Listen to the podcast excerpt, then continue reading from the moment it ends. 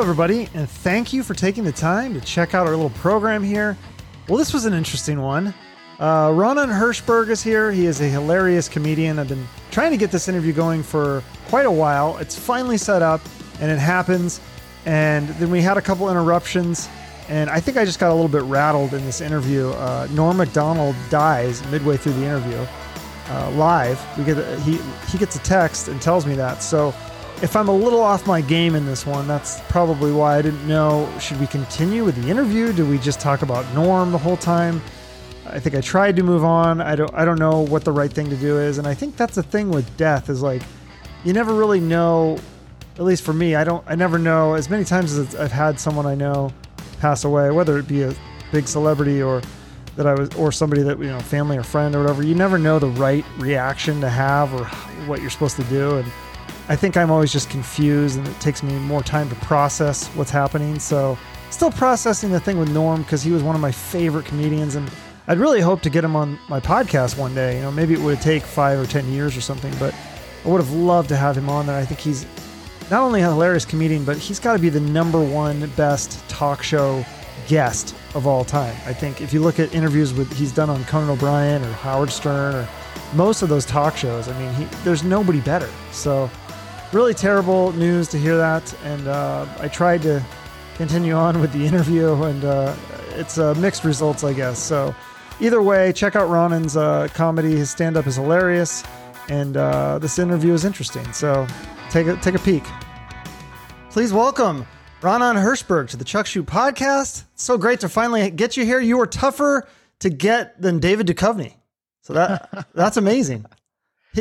Well, yeah, I was tougher than I am. Like uh, my my my hard to getness was uh, way beyond my uh, level of success. Uh, well, so the last time that we had, can I can I explain to the audience what happened last time or sure, sure. No, I just thought it was funny. So because I messaged you, I was like, "Hey, are we still on for today?" You're like, "Oh shit, I forgot. I'm shrooming."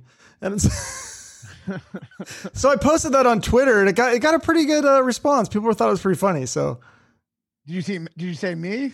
yeah, no, I didn't say your name. I didn't say your name. I said my my my latest podcast guest uh, canceled because he he forgot he's shrooming. and everyone thought it was hilarious. Well, I, uh, you know, it, it's kind of weird because that's not like my personality. I'm not like a big. I used to do a lot of drugs, but th- then I like quit, and um, I uh, I was actually microdosing.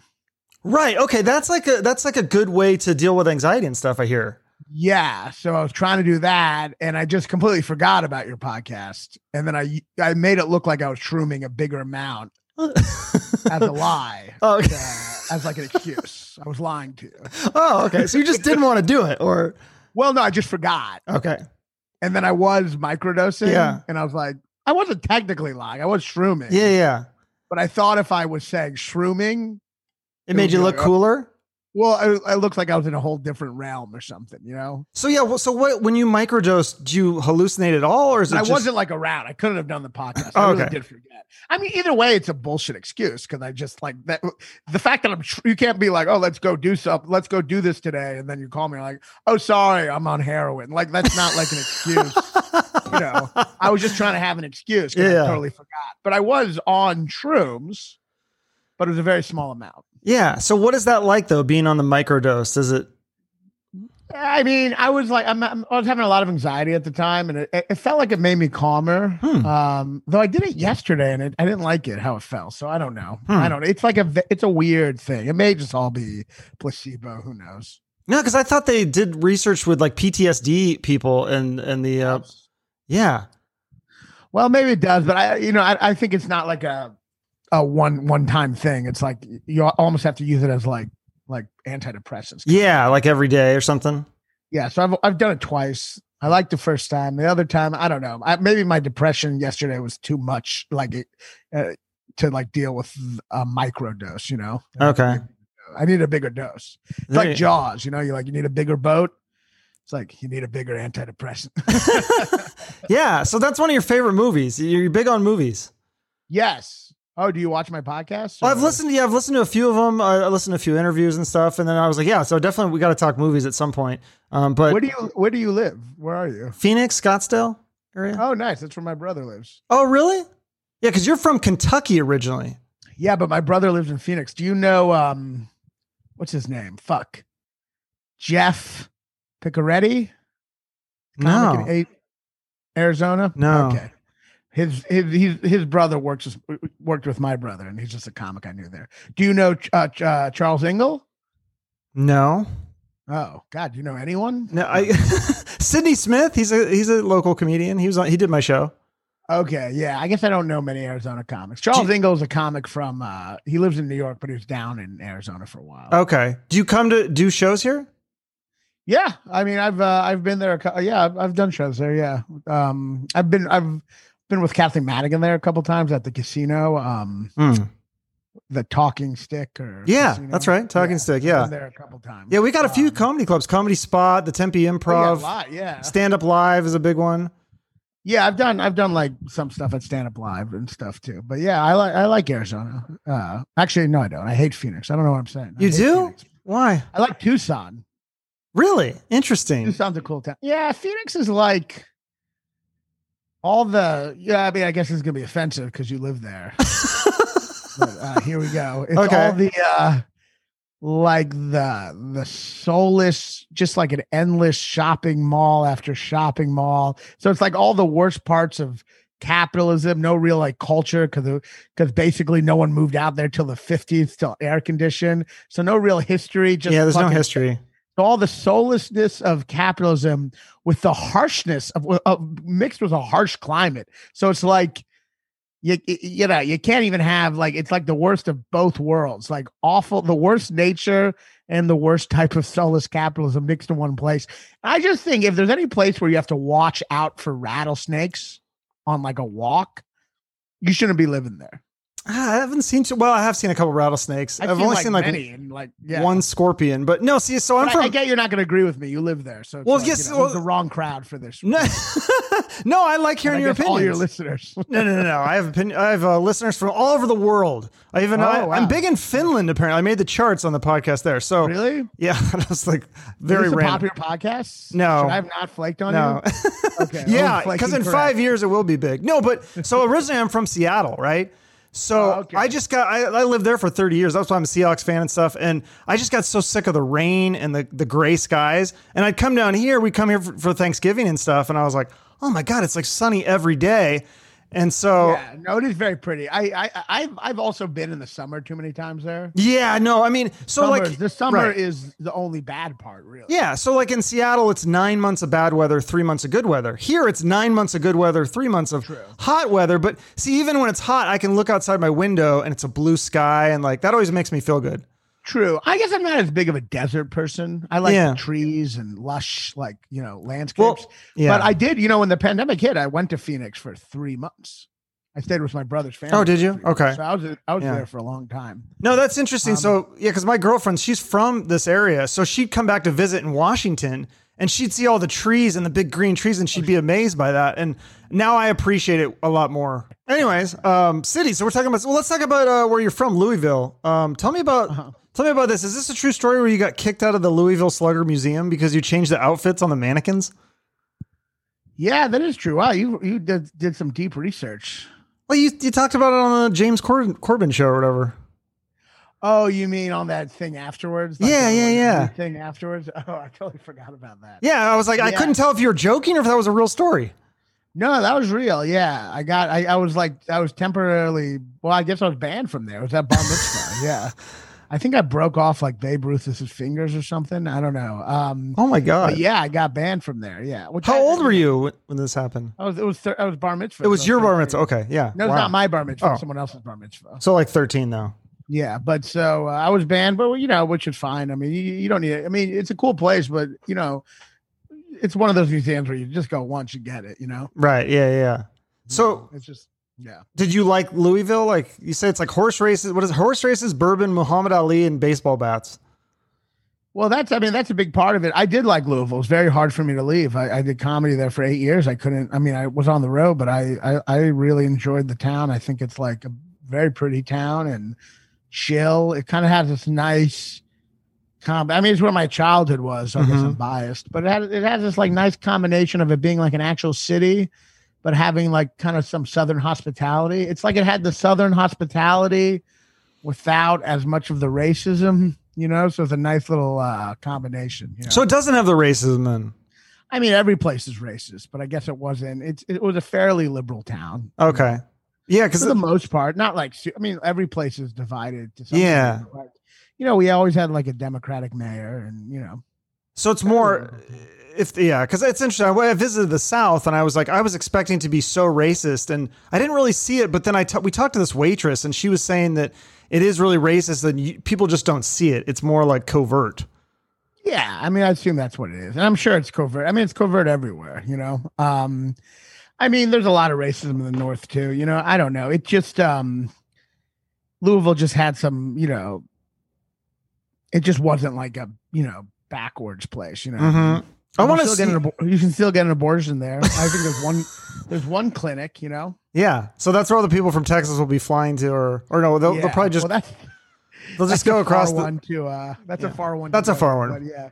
Uh, But, but yeah, somewhere hopefully, you know. I don't yeah, I don't know what the closest uh I wonder if the people have abortion clinics in like uh Georgia. They must be like, hell yeah, we're gonna get a lot of. Right. It's it's just changing the. Uh, it's going to make it more annoying for people. But so if I go to Louisville, what what should I? Because I want to go there eventually. What what should is there things that I should do besides the the baseball bat museum or whatever? we got the Muhammad Ali Museum. Um and the, yeah, you have Bardstown Road's a cool nice road with a bunch of shops. That's real cool. And like um I, I spent a lot of time Bardstown Road. Um got a lot of nice parks, you know. Um you know, they have a cool club, like independent venue called Planet of the Tapes. That's a really cool comedy club venue. And then they also have uh, the Bardstown Theater, which is like the place I kind of started. That was pretty cool, you know. Yeah. So well, I thought you started in uh, uh Boston, Bo- open mic at the Boston Comedy Club. Is that your first time doing stand up? Yeah, so I lived in New York originally. I mean, I, I went to college in SUNY Purchase, upstate New York, kind of, and I um I uh I did my first open mic. I went to New York. This is before I'd started comedy in Louisville, and I went. I started. I did an open mic at the Boston Comedy Club, which was in New York City. Uh, I know it's confusing, but that, that was in New York. City. Oh, okay. Boston. Yeah, that is Mhm. confusing. Yeah. It was conf- yeah, and it's uh, I did like an open mic there, I think twice, and then I didn't do comedy for years, and then I like moved back to Louisville and started comedy there. Oh, that's yeah, because that would have been cool to do it in New York to start with, right? Back at the if you had Yeah, if I would have kept on going, I would have been like in fucking like who knows generation. Like like it would have been that was like a long time. So ago. why did you stop for? Because did you bomb or something, or what happened? I I mean, I don't know if I did great, but it wasn't as much that as um I was like really into screenwriting and that was my main focus. And I, mm. I I think I was that was the thing I was really into. And I wrote for years with my buddy. We wrote screenplays in New York, and that was our like focus. And then I got like into drugs and got broke and ended up having to go back to you know what it was? I had too much promise. Comedy, you could get into comedy. Why? It's basically comedy is the one art form that you get into by it being your rock bottom. You know what I mean? It's like, well, Really? I got no other. Yeah, I think it's like a, I got no other options. I'll try this shit. You know, it's like uh, a. It, it- most people who start comedy start it when they're at a bad place in their lives. Yeah, what there must be some sort of connection with that or something like a lot of like my dad used to say that like with John Candy and stuff these fat guys they're they're la- they're funny and they're laughing but they're crying on the inside. Uh, uh Is, is that like a true with a lot of comedians? I mean, I interview a lot of comedians. It seems like they're a lot of very dark people a lot of times. Well, everyone's crying on the inside, but I would say that uh that there is some. Well, are you a comedian? No, I mean I've done stand up, but I I I, I realized Okay. quickly that I was like I'm not I'm out of my league here with like people like you. Like you guys are just so freaking good. I'm like I can never compete with that. So Oh, okay, yeah. I guess I thought. Oh, yeah. That's why. Well, I, that's why you didn't know those comics I brought up. I was like, oh yeah, I thought you were a comic, like comic in that scene. Um, but uh, yeah. I mean, I don't know if it's like. I I mean, there's there is a stand up's a weird thing. You're you're going on stage alone to say things to make a whole audience like have the same response. You're essentially like there's something a little like um there's some trauma there that you're trying to fill. You know what I mean? Because you're like essentially uh you know, I think most well adjusted people tend to like I mean, maybe it's just showbiz in general. Showbiz in general, you're trying to achieve an intimacy with a large group of people as opposed to a couple individuals. Mhm. So it's like your need for intimacy has been twisted it outwards and suddenly going to all of society as opposed to selective. So it's a there's a there's a lack of intimacy involved in that because if you're being intimate to everyone, you're not being Hmm. Really intimate to an individual. You know what I mean? So there's this kind of um um fucked up um, kind of like emotional thing that's happens there where you're like you're you're being intimate to everyone you know so it's like i think that comes from a weird a, a- a deep deep unhealthy desire for attention Hmm. Do you need to be loved or or to be accepted Yeah, by people though too? Yeah you're filling some hole which oh, we're all filling holes but uh you're going about it in a uh in a way that's never gonna fully be satisfying you know But it is fun. I will say the few times that I did do stand up, and I, most of the time I bombed, but like the few times I did well, I was like, dude, that it is a great feeling to be up on stage and make a whole crowd laugh. I mean, it's like a drug. It is a drug. It's a drug for sure. And the hard part is the longer you do it, it- it's like a drug that no longer gets you high, but then sometimes it does get you high again. But like Mm. the hard part, it's easy to do comedy in the beginning because it's very fun in the beginning. Mm. You know, it's actually harder as it goes on. And then you're like, Really? well, Doesn't it get easier because you get you get more fans, you get bigger, you get bigger breaks and more you get connections. better. which get makes it a better, yeah. easier. But I guess it gets, uh, yeah, let me rephrase. It's not, it doesn't, it doesn't get harder. It gets, it doesn't get harder. It's the worst when it starts. It gets harder to um get excited about it always. That's something that's very easy in the beginning because you're super nervous all the time, you know? So the the challenge later on is to like figure out a way to really get into the jokes and really like you know like get into the emotions of the jokes and not go on autopilot. You know? Okay. Yeah, because I think you said when you started you kind of emulated Doug Stanhope. But now your Mm-hmm. your style is like it's more like you're loud and you're yelling. But like when I'm talking to you now in interviews and stuff, you're more just like chill. So how did you develop this like kind of like yelling persona? Um, I think. uh Um, I mean, I'm naturally pretty loud. I guess I'm just kind of like a little calm right now, but uh I'm naturally pretty. Loud. I mean, it'd be weird if I was like yelling right now, but Yeah. yeah, I don't. I don't know. Maybe you know, I started a lot of bar shows, and I, I was. I, I. I think. I think this fear of people not paying attention to me made me louder. Hmm. You know, and then I would just like kind of be louder, and I don't know. I did a lot of bar shows where people were talking, so I'd have to be Oh. loud. To. I think my loudness is probably. Can I mean, I think I'm a little deaf, honestly. That's one, but I think my loudness is connected to like a desire to like bigger desire to have people pay attention to me. You're really like introspective. I've noticed with a lot, a lot of these, uh, with this stuff, you're really like think, you really think about it. It's not, you're not just giving like the canned answers. Like you really like analyzed a lot of this stuff. yeah, I mean, I, I think about it a lot. Yeah, I, uh, yeah, no, I, I try to like, you know, I, I, I try to think about it, um, and try to think about, you know, why we do what we do and all that sort of stuff. you know. So um, yeah, so what happened with the writing then? Because I know that you were, you like even won like a young artist or young author award when you were a kid, and like you know you started like reading all these plays and writing plays and stuff, and so then you said you were writing screenplays. So what happened with that? Why? Because I know you're really into movies, so or are you still doing that?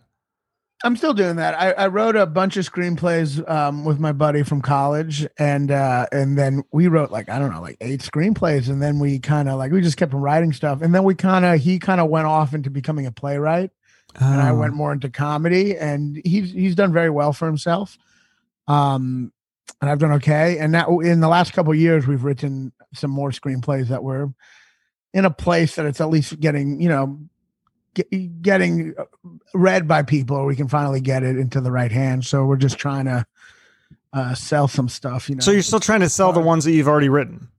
no the ones we wrote a long time ago we've i mean i like them but it's just it's been so long and we've gotten better you kind of have to write this is i mean we're at our Hmm. like i think we're at our like 10th screenplay at this point you know and uh but we're trying to sell the last two we wrote Can you tell me about them, or is it top secret? Um, I mean, the one is about um one. Well, I mean, I'll just say one's like a comedy that involves um. I don't know. I guess I can't. I don't know if I want to fully get into the plot, but one of the comedy, then uh, satire about Amazon. Oh, that sounds interesting. And, uh, yeah, and then uh, the other is um, a murder mystery, kind of set in a nursing home. Um, huh. So just two different genres. But, oh, that uh, sounds really interesting. Yeah, and uh, yeah, we're just trying to get you know we're just trying to get them to the right hands. But yeah, I'm still I still really like screenplay writing. I like you know, but uh, so I try to do both. You know. Yeah, because I feel like the problem with a lot of movies today is that I, I don't think the people that write the movies are fans of movie. Like you're a movie fan, so you get it. You you know the difference between a good movie and a bad movie. I feel like a lot of the movies I see, I'm like, I don't know why somebody would write this screenplay and how this got the green light. Yeah, I mean, it's just it's just money. You know, it's just so much of you know, there's artistic stuff in movies, but so much of it is if you make this type of movie, you know, this amount of people will see it. And it's more of a just kind of like mechanical fucking soulless way of making money. You know, it has nothing to do with the art, you know? Yeah, but like, yeah, okay, I guess yeah, that makes sense, and that's why they would greenlight it because they know it can make money. But yeah, I don't know. Yeah, make this genre. You know, this amount of people come. If we don't have to spend that much money, we can get this amount of people to come. It's almost like a stock. It's like a, you know, a conservative stock in a way, you know? Yeah. Do you think it's gotten too much with the reboots and the sequels and the superhero movies? Like, I mean, I feel like if I was a kid, I would love it. But I feel like now that I'm an adult, I feel like it's too many superhero movies.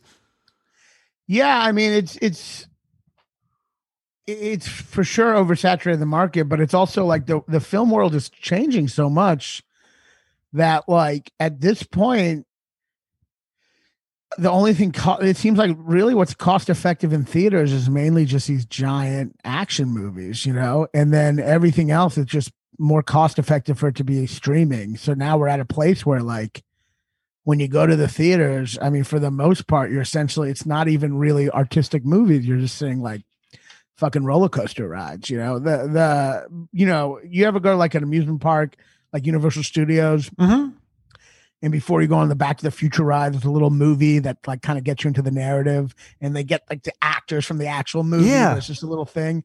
That's what most of movie theaters are now. They're glorified amusement park like intro rides. You know, I mean? it's you know, it's fucking you know, it's it's. I mean, it's good actors and there's some sense of narrative, but it is essentially that, and it's not like. To me, if you're making a franchise, there's a lack of artistry involved because to really look at a work as a piece of art, you have to look at it as a beginning and a middle and an end. And when you're making a movie where so much of the intention is to get people to watch the next thing, mm-hmm. it's no longer a movie, it's a commercial, it's an advertisement for the next thing. Mm-hmm. So it's like so many of these Marvel movies are just advertising for the next Marvel movie. That inherently makes it not very artistic.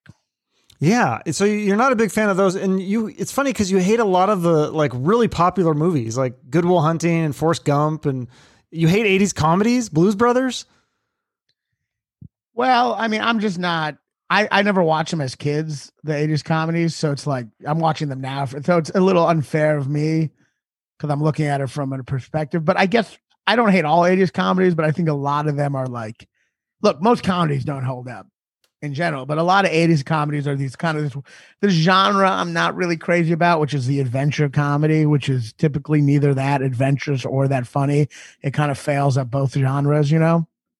Um, but you know, I'm sure at the time they were great. I just, you know, I just didn't watch a lot of them. It's like I think maybe it's a nostalgia thing because, like you said, like when I was yeah. a kid and I see like Goonies, I'm like, oh, this movie's so great. But like, yeah, if I'm an adult and I watch Goonies now, it's probably a little weird if or I hadn't still seen like it because you're still in this nostalgic place, right? You know? there's, yeah, there's so much bias. You know, all movie opinions are like such a such a bias. Um, you know, no matter you know, all movie opinions are based on our own personal bias. Yeah. Wait. So tell tell my audience the story of. Uh, I love like your take on Good Will Hunting though. That one especially it made me. laugh. I love that movie, but your take on it is really funny.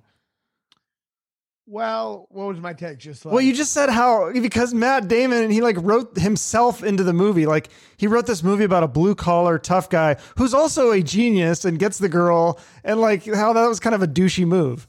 I thought that was kind of funny. Yeah, it's like it's essentially a movie he made about him making it. It's, the whole movie's about him and Ben Affleck making it I mean, essentially, Matt Damon's like, I'm going to go and succeed if I just believe in myself.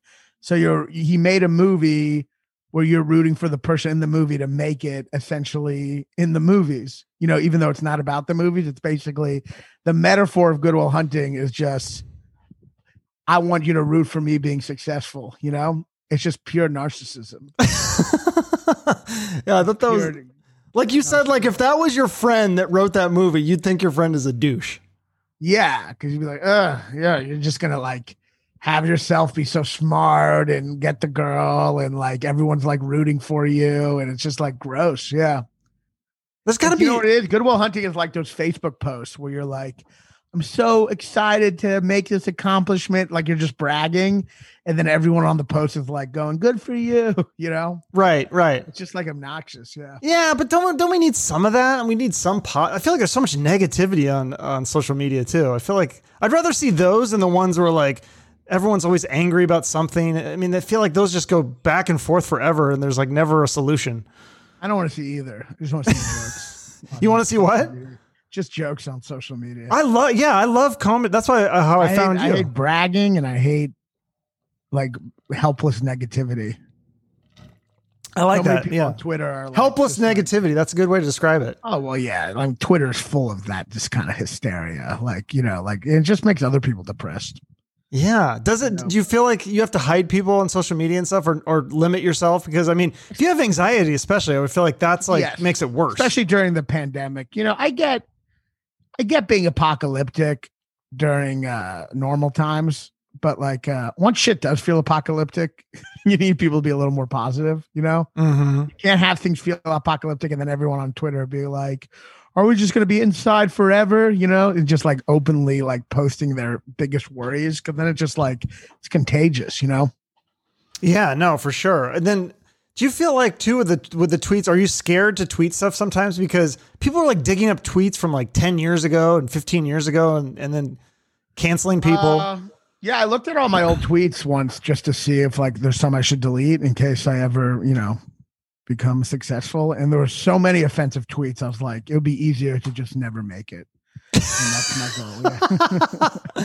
no, but why so why do we condemn that? I don't understand that. Like so if like if you're a fat guy and you lose like 100 pounds and you post like a before picture and an after picture, people go, "Good job, congrats." Why can't we do the same for like you look, you know, you post a bad tweet 10 years ago, but now you're posting good stuff. Couldn't we look at that and go, "Look, you've made some growth and some transformation." Great point. It's just a before after. That's my before after tweets. Right. Yeah, what's the it's like emotional It growth or whatever. I used to say the word homo. Now I'm all woke. It's my before after tweets. That's a right i mean yeah people could grow i mean can, everyone's grows as time goes on and times change like i don't know why we punish people for some of that stuff it's weird Well, it's like you're almost mad at time. You're like, how dare time have move forward? oh yeah is frozen. Yeah. yeah. It's it's uh it's it's interesting because then people get offend like people are mad now at something someone tweeted a long time ago, but then you're like, well, people weren't offended when he tweeted it. right So clearly, this is proof that times have changed. So you're just taking the you're just taking the evolved views we have now and pun- and like judging people in the past for them. Like you- you're forgetting that morality is not has never been at a fixed place. It, it evolves. And Right. It's like, yeah, I- guess it's just people refusing to admit the plasticity of things. You know, they just they want everything to be permanent. They want a p- permanent moral basis, and there's nothing permanent. You know. right Uh, no and i think growth is good i think it's good that we're like you, the, your first joke i think the one that um made me a fan was your me too joke which is like it's it's it's so funny because it's like it's showing me too in a positive way but What's I- Me Too? I have a couple. Oh, it's the one? where you talk about the the um before all we did was we'd give women a whistle.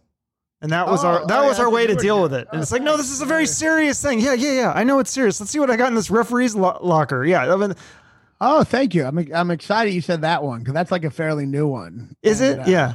And it doesn't always work. So I, I Oh, really? Encouragement. Well, I have the word rape in it, so Yeah, but oh, you're, you're being like an advocate. I thought more so. I thought it was a positive. People thing. have become so sensitive now that it's not even even if you're an advocate, they don't always know. I mean, it works most of the time. okay. Sometimes you have crowds that are dumb, but they also feel like they have to be woke, but they can't really think it through. So they're like, I know you're saying the word rape, and I'm not smart enough to understand if you're on my side or you're on the right side. I just know you said the word rape. So it's that like dumb, sensitive crowd, which is the worst, you know? Oh my god, being a stand-up now has got to be so tough. Well, yeah, but it's it. But you know, at the same time, um, at the same time, so much of stand up is creating tension and release releasing it. So much of the real great laughs come from a release of tension, and nothing builds tension more than a sensitive crowd. So in a way, it's it's a challenge dealing with like a very sensitive woke crowd. But at the same time, if your heart's in the right place and you're up for the challenge, it's much easier to build that tension. You know, Yeah, well, release it. You know. yeah, I was surprised because obviously you're pretty liberal, but you did a you did a joke about Cuomo, and I was like, oh, that because it seems like that's kind of a new phenomenon where comedians don't make fun of Democrats because it's almost like there's like, oh, it's like you don't want to like you know promote uh you know the other side. But it's like it used to just be like I mean obviously I'm sure most of Hollywood has always been liberal, but they would make fun of both sides, and so like I thought that was pretty ballsy, and it was a good joke. And uh, but I mean, is uh, do you feel like scared to do those kind of jokes too? Because some people might boo, or does everyone hate Cuomo? Because you're you're in New York, I so think- you're in I think it. People hate people kind of people kind of hated Cuomo after all that. It, it was fairly safe at that point. I mean, he people there was a time where people really liked Cuomo when like Trump was in off uh, in office and he was just kind of like that. The bar was very low at that point. You well, yeah, at the start of the pandemic, I mean, he was like a hero. Yeah, because you just had to you just had to like pretend you care. That was like the bar. It was literally just pretending you care. And like Uh. Trump couldn't even do that. He was just like, I don't give a shit about people dying. And so Yeah. he like Cuomo was like, he knew how to like make his voice sound. So, maybe he did care. I mean, I'm, Yeah. I'm, I'm being too harsh on him, but whether he cared or not, he definitely objectively looked like he cared. Mhm. He'd look like he cared. And that's like, that was enough. And that was like a real source of comfort because we had a fucking, you know, just whatever. But so, but th- now that Trump's left, the bar's back a little, and you're like, all right. There's a lot of people who look good in comparison to him because the bar was so low. But now the bar's back, and you're like, oh, Cu- Cuomo's also a piece of shit. Yeah, it's with all this the women stuff and all that was pretty pretty I bad. mean, he's like fucking re-signing women to, like to, like from different places to be closer to him. It's like fucking, you know what I mean? It's just like he's just like fucking with people's lives. Yeah, no, he uh he's clearly like a douche. So, uh, but at that point there were so many allegations, and yeah, I think he lost his. Uh, he had a real rise and fall. Yeah. Well, um, your your album too. The uh, so I, I found I heard those couple. I heard a couple of your clips, and then I checked out your full album, uh, Downhill Ever Since. Is that is that your newest one? You don't have an, any other ones, do you? I'm working on one right now. Oh, you're working I on have one. an older one before that called Self Helpless. Oh, okay. Yeah, because this one had some really good. Jo- I love the Hannibal Lecter joke. Shit. Oh, what? Oh my god. Everything okay? Fucking Norm Macdonald died. What?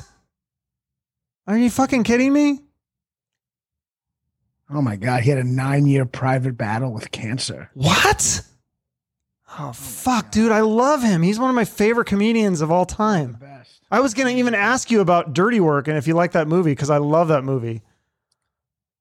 Shit. Sorry, man. Oh, I fucking, shit. uh, I should not keep my phone on during this.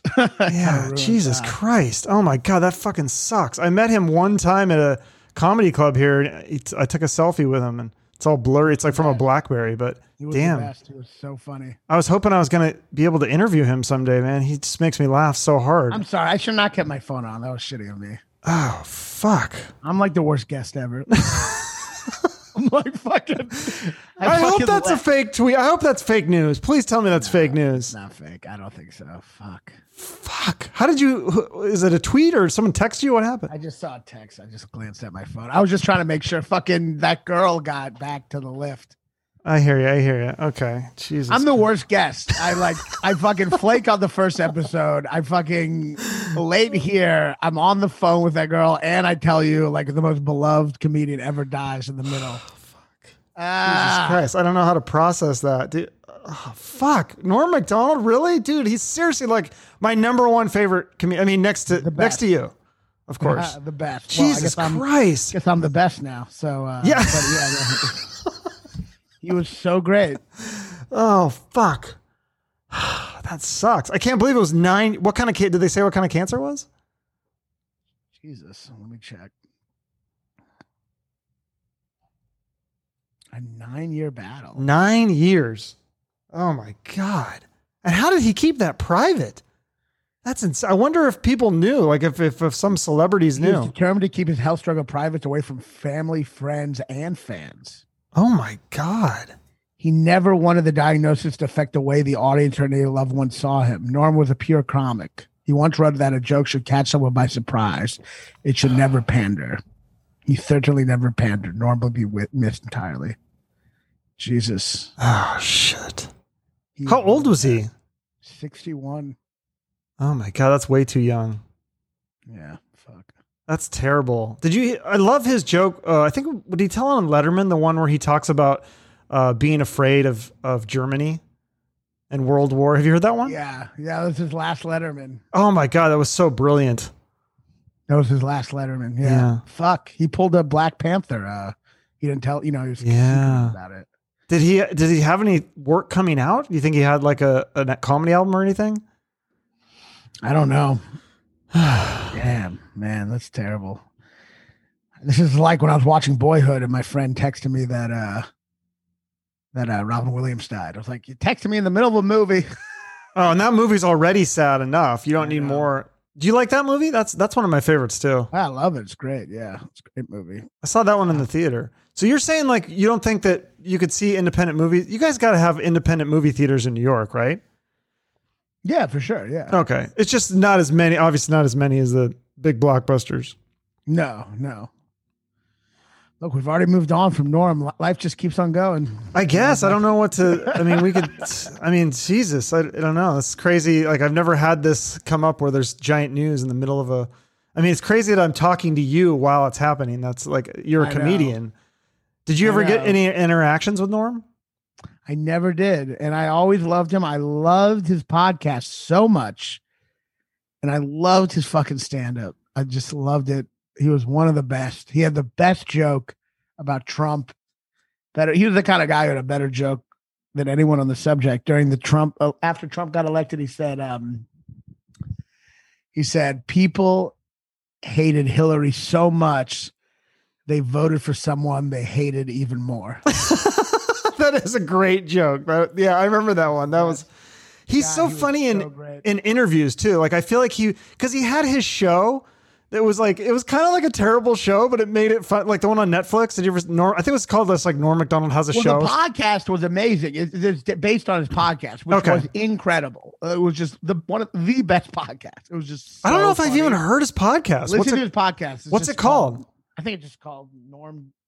What's this Netflix special called? It's like I think Norm, the- Norm Macdonald has a show as, as a I think it's one. the same thing. The Norm Macdonald show. It was such an amazing podcast. Oh, He would just like fuck around. Yeah. Adam Eget get on it, and it was. But it, on Netflix, it wasn't as great. okay. It was so great. It was like the best podcast. He had Bob Einstein. Bob Einstein was his first um was his first uh guest, you know, Bob Einstein, you know, the um the actor who died too, the one from Curb. Um oh, Super Dave. Super Dave, yeah. Yeah. Oh yeah, that's another one. Man, they're dropping like flies. Is it just I think it's because there's so much entertainment now. There's so many movies and TV. There's so many famous people. It's just like there's always Well, going to be Well, it's also everyone dies. well, yeah, there's that too. like, like, death has to come and kill everyone. So, you know, it's like literally like it's kind of like this. It's like we all have to die. So like it's gonna. I, frankly, I've always thought I'm surprised I'm not knowing about more people dying every day. It feels like for death to get everyone, seems like he's gonna really have to speed this up. He seems like he's really behind. Yeah, I mean, it depends on how deep down the rabbit hole you go. I mean, yeah, there are people that, especially in the film and TV, there's always like some, you know, like a lighting guy or something that, you know, worked in the business for 40 years. And Yeah, but no, Norm was the best. He was a fucking. He had his first. I don't know. I think it might have been his first album. Norm, me doing stand up. It's like one of the best albums ever. Mm. One of the best albums ever. Uh just incredible. He was. he was so good and, and such a deep, smart guy, you know. And I, I've heard a great guy. I'm actually really depressed. I never got to meet him. Yeah, God, that that's crazy because he didn't he didn't do a lot of stand up though. It seemed like he didn't tour that Oh, no, often. He did. He toured a lot. Yeah. Did he? No, he did a lot of stand. Yeah, he did stand up. Yeah, he was. He was at heart a stand up, and he was great. He was one of the best, like one of the top five best stand ups. I, I loved him especially though, just as a as a talk show guest. Like when he go on Howard Stern or like Co- Conan, especially when he would go on Conan. yeah, he was just so funny all the time, and he had that kind of voice that like he could say things that were funny, even if they weren't like they were funny just with the way he said. Yes. it, it would just be like a fact, Right. but he would say it in a way that was so simple. He would Yeah. break things down. His voice would like be so would make the thought so like reductive and so funny. Just yeah, no, he was he kind of had the he kind of had everything. Yeah. Ugh, that's a bummer. Uh, I don't know how to move on from this, but Well, Anyways. why don't we just- let's just make it a tribute to him. seriously, that's that's crazy. Well, what other what other comedians are you a, f- a big fan of? I mean, I love Louis. I love uh, Stewart Lee. Um, what if all these are all the comedians who die next after I name them all? Jesus Christ, I hope not. I love Stewart Lee, Kathleen Madigan, um, uh, Michelle Wolf. I love a lot. Uh, Kyle Kinane, Eddie Pepitone, Bill Burr. I mean, there's so many comedians. Yeah, you're a big fan of Larry David too, right? Oh yeah. And Curb. I mean, if you don't like Larry David, you're just an anti-Semite. He's the person Are you a Uh, Seinfeld fan too? Then because they're bringing that back to Netflix on October first, I think. What? Yeah, What do you mean? Oh, you mean the sh- not the? Sh- Oh, you mean like just like the reruns or whatever. Yeah, the yeah, reruns. yeah. Because for like a whole generation, they probably have never. In fact, I think some of the younger generation thinks Seinfeld is like um offensive. Do they is the show or the stand up? The show, yeah, Interesting. The show's Yeah. actually I always thought the show was fairly uh progressive, isn't it? yeah, for its time. I mean, I Yeah. remember there was an episode where they're like being worried about being gay. Yeah, And then they keep on going, not that there's anything Yeah. wrong with that. Right. And it's like that's like pretty much up to up to par to now. Like when you look at the homophobia of so many like movies and stuff, I'm like, that's pretty progressive just to be like, I'm not, but there's nothing wrong yeah. with There's it, nothing wrong with that. yeah, I guess No, people thought there was not enough black people. I don't know. that's true. Well, yeah, yeah. That definitely. That's a good But point. it's like also like you might not have wanted to see them try to write black people. I don't know. Like you might not, you know. But Yeah. yeah, yeah, no, that'll be great. I'd love for it to be back on Netflix. I love watching it. Um, jeez, That's a bummer. What about other uh, New York comedians like uh, Mark Norman, Sam Morrill? You, you you've done his show, right? Sam's. I think that's how I found you. I think Sam shared something that you had done. yeah, uh, Sam's a good friend of mine. Um, uh, yeah, Sam's great. Sam's uh, Sam's one of the best comics. I mean, and Mark. Sam is amazing. Sam Sam helped me more than anyone in my in my career. Uh, I'm really indebted to him for uh, pretty much anything I've had in my career, is mostly through him. Um, and so he, he means a lot to me. And uh, great writer, always working working harder than anyone. Really inspiring. Um, an amazing writer, and Mark's great. And you know, Joe List is a comic I love. Um, and uh, yeah, I mean, it's just hard. People ask my favorite comics. It's so hard because I just like there's so many amazing comics. You know, Are there any like up and coming comedians in New York? Because I remember like I had Ted Alexandro on, and he was he was talking about he's like, yeah, there's this guy Tim Dillon, and I had never heard of him. Now Tim Dillon's like huge. Yeah, I mean Tim's great. Yeah, um, yeah, there's a lot of great. You know, uh, me, I'm an up and comer. I'd say, you know, 37. uh, yeah, uh, Caitlin Peluffo is a great comic. Uh, uh, uh, Carmen Lagala, Jeff Sheen, uh, Martin Urbano is this amazing comic who's um should have been super famous already. who is it? Mark, what's his name? Martin Urbano. Okay, I'll have to check all these out Yeah, because you guys know you're in Yeah. the scene. Yeah, you kind of see people who, yeah, Tim Dillon was definitely like that guy. Everyone, the funniest guy, you know. Mm-hmm. Yeah, because you, you you go to the comedy cellar and stuff. Is that where you, is that like your your home base comedy place? Yeah, yeah, yeah. hmm Okay, and uh, and yeah, you see so many great comics there. Yeah, okay.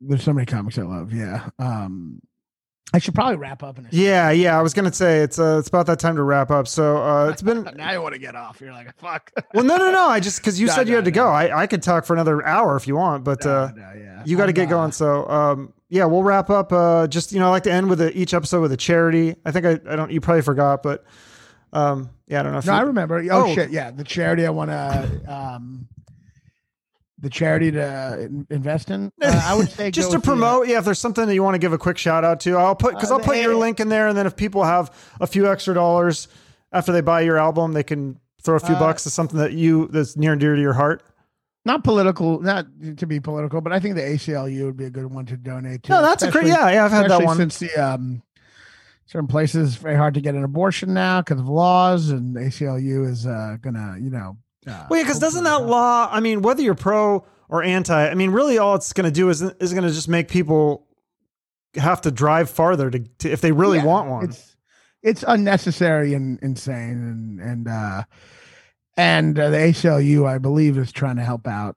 Um, so yeah, the ACLU is who I would.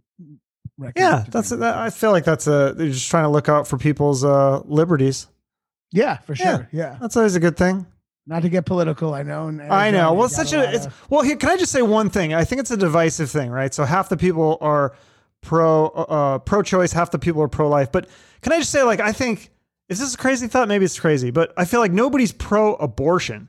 So could we could we just maybe not make it illegal? Like, I feel like if it's like a if you have a plane and you're trying to take the parachute out, well, we don't need to take the parachute out, but could we maybe teach people how to fly better, and then maybe yeah. teach them you know that would be the strategy rather than saying we're going to ban abortion because that you, you try to ban anything in this country it doesn't yeah, work it's like making drugs illegal. Yeah. it's, it's like it's it, it, it it's just gonna have a bad. Yeah, it's not the right way to go. I mean, look, I will say this about pro life or pro choice because I am pro choice, sure.